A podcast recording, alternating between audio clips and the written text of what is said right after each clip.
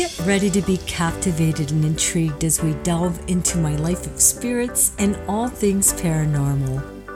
Join me, your host, Jay Lane, on the Laneway to Spirit as I share my stories and personal experiences in the hopes of inspiring others to explore their own spirituality. Grab your favorite mug and settle in, and let's get started.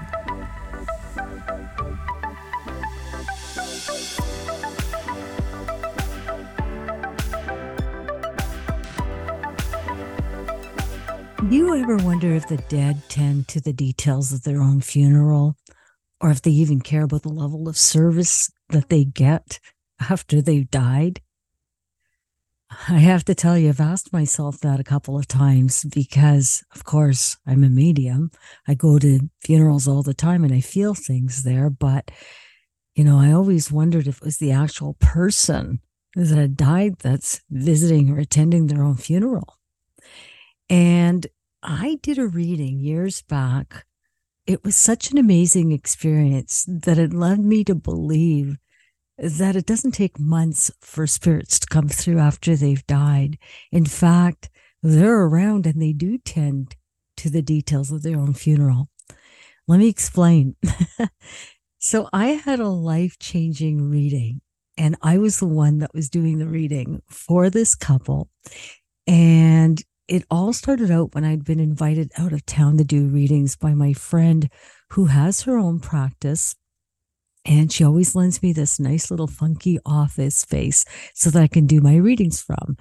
And she had asked me if she can invite her friends, Matt and Nicole, to be my very first clients that morning. And I said, Of course you can. I mean, I'd do anything for this lady. She's so amazing. And so when I got to her office and I walked into the reception area, there they were. They were a really nice looking couple, but I got to be honest, Matt looked like he did not want to be there. He had one foot in, one foot out type thing. And you could tell he was really, really uncomfortable. So I led them to my office. And, you know, as I led them there and as we sat down, I could really feel the warmth from them both. I could tell they were really good people. And so I paused for a second. Then I introduced myself, told them what I did for a living and how I was going to do my reading. And, you know, I asked Matt, you know, what is it that you do for a living? And right away, you know, the old eye roll and looked at his wife. And he responded that he was the funeral director and that he and his wife actually owned and operated their own funeral home. And so I really wasn't surprised at all. In fact, I felt so many spirits around them that it totally made sense to me. And I was really, really excited about what I was feeling. But in that moment, there was so much going on. And I just wanted to start talking. I just wanted to start telling him everything I was feeling and seeing and sensing.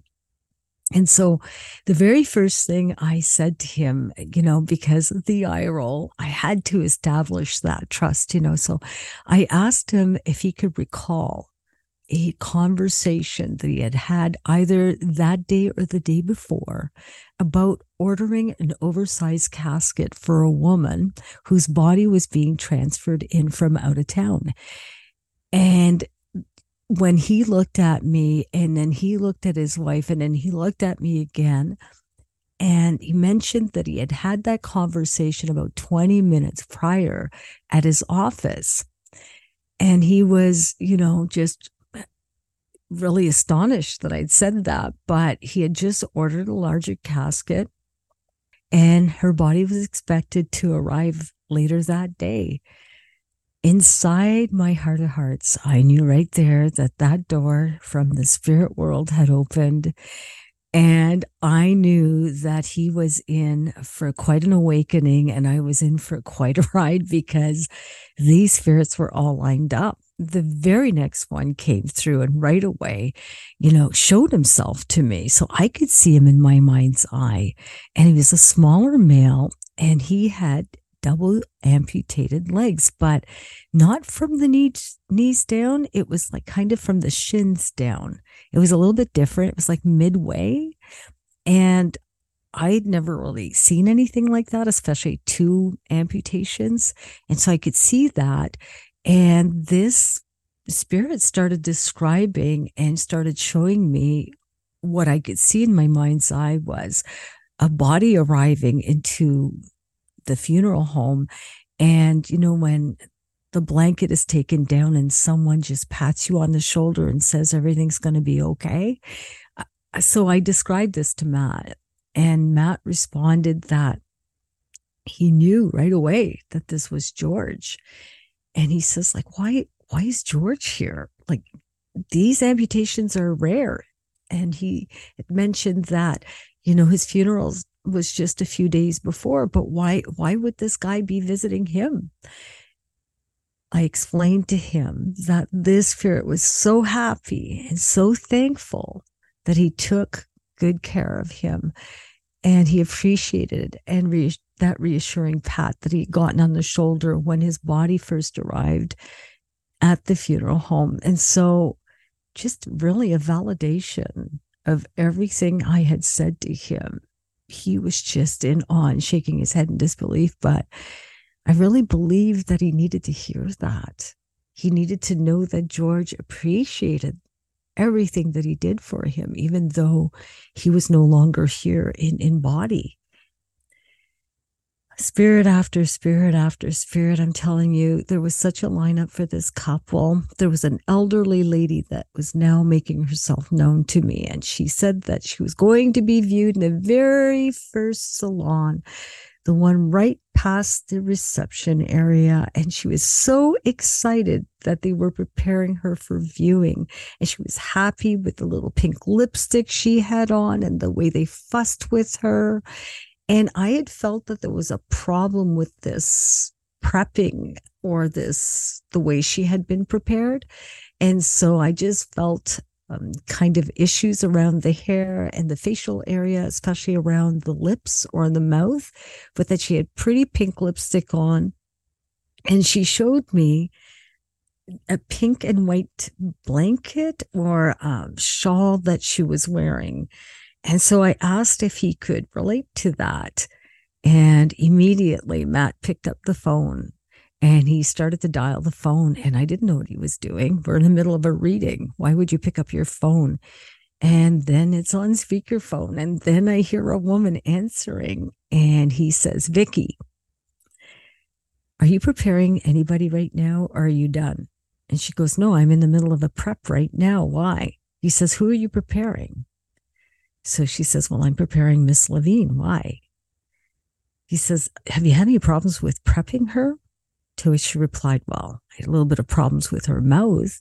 She says her lips were crooked. So I asked her daughter to bring a photo in so that I could see what she looked like. And she said that she was, you know, just like that. Her little lips are crooked. So I put pink lipstick on her and she looks so pretty. You, you'd be so happy with the way she looks. And he says, Well, where is she going to be viewed? She says, Well, I'm putting her in the very first salon on the left, just past reception in room C. And so he looked at his wife and he says, What is she wearing? And the lady on the phone responded, She's wearing a blue blouse. So he turned around and he smiled at me. And then she interjected and said, But right now she's covered with a pink and white blanket that her daughter brought in for her when she brought in the picture because she said she wanted her to be warm while she was being prepared. And so he told her he was going to call her back. And then he said this to me How do you do that? There is no way on God's earth you could do that. I didn't even know that. You're not reading my mind. And if I didn't know that, how did you know that? we all kind of stared at each other for a couple of seconds and we realized that this Mrs. Levine was actually talking to me while they were preparing her in real time. Wow, I'm telling you, it was just so amazing to hear these validations and to see it happen as we were doing the reading. It was just crazy. And so, this is what I learned from this whole experience. Spirits who want to be heard will be heard.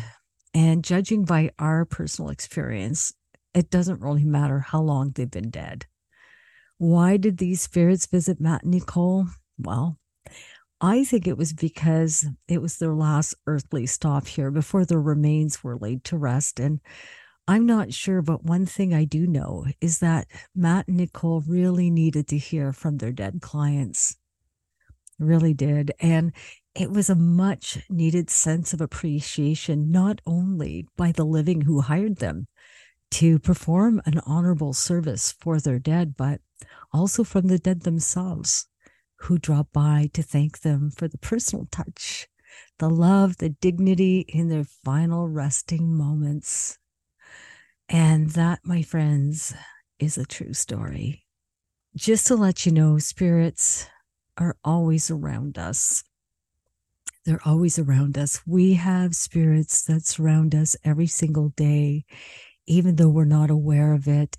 So, do I think that spirits tend to their own funerals or really care about the level of service that they receive after they've died? To be very honest, the spirits don't really care what happens to them afterwards because they no longer have ego, but they do care about the way we feel about certain things. And so it's to honor them the way that you feel they would have enjoyed to be honored, whether you have a funeral or not just know that they love you and that they're always around. Have a great day, everyone. Until next time, we'll see you again. Thanks for listening in. I hope you enjoyed today's Laneway to Spirit. To learn more about me, visit my website at mediumjlane.com or my socials on Facebook and Instagram.